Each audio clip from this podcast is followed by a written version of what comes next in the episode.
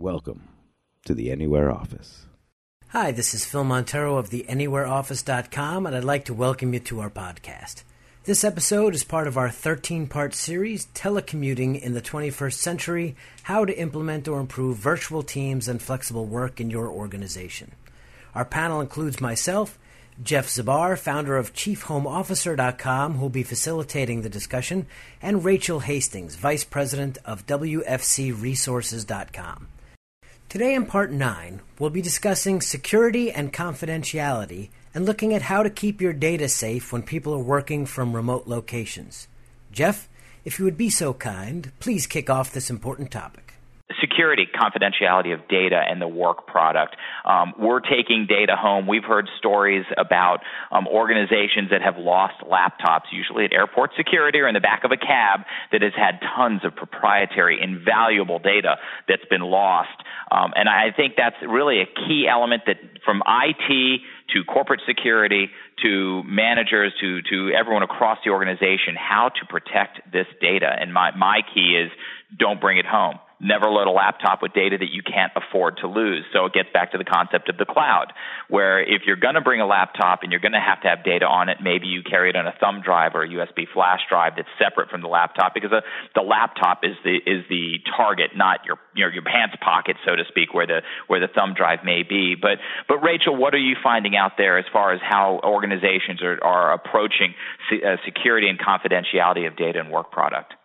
Yeah, I think most smart companies who have put the thought into this are going to have policy. They're going to mix it with general guidelines from their IT department. They're going to develop new guidelines according to new hardware, software, systems that are being used.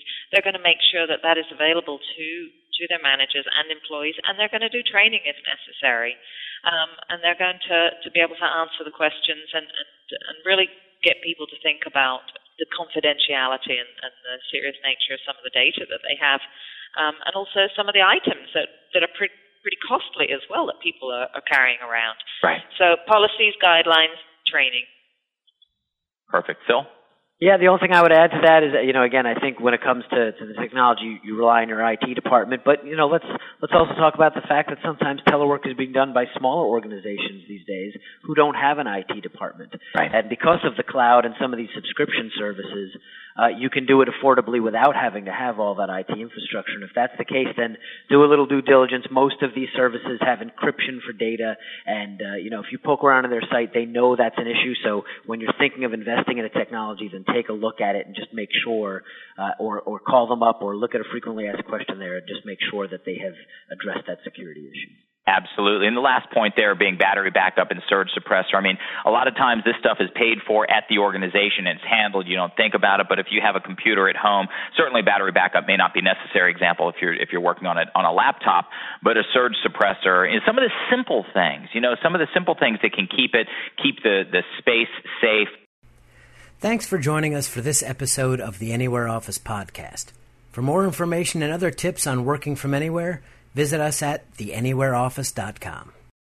Join us next week for Part 10 of our series on telecommuting in the 21st century, when we discuss how to ensure the safety of your employees working at home, reduce risk of injury, and limit liability.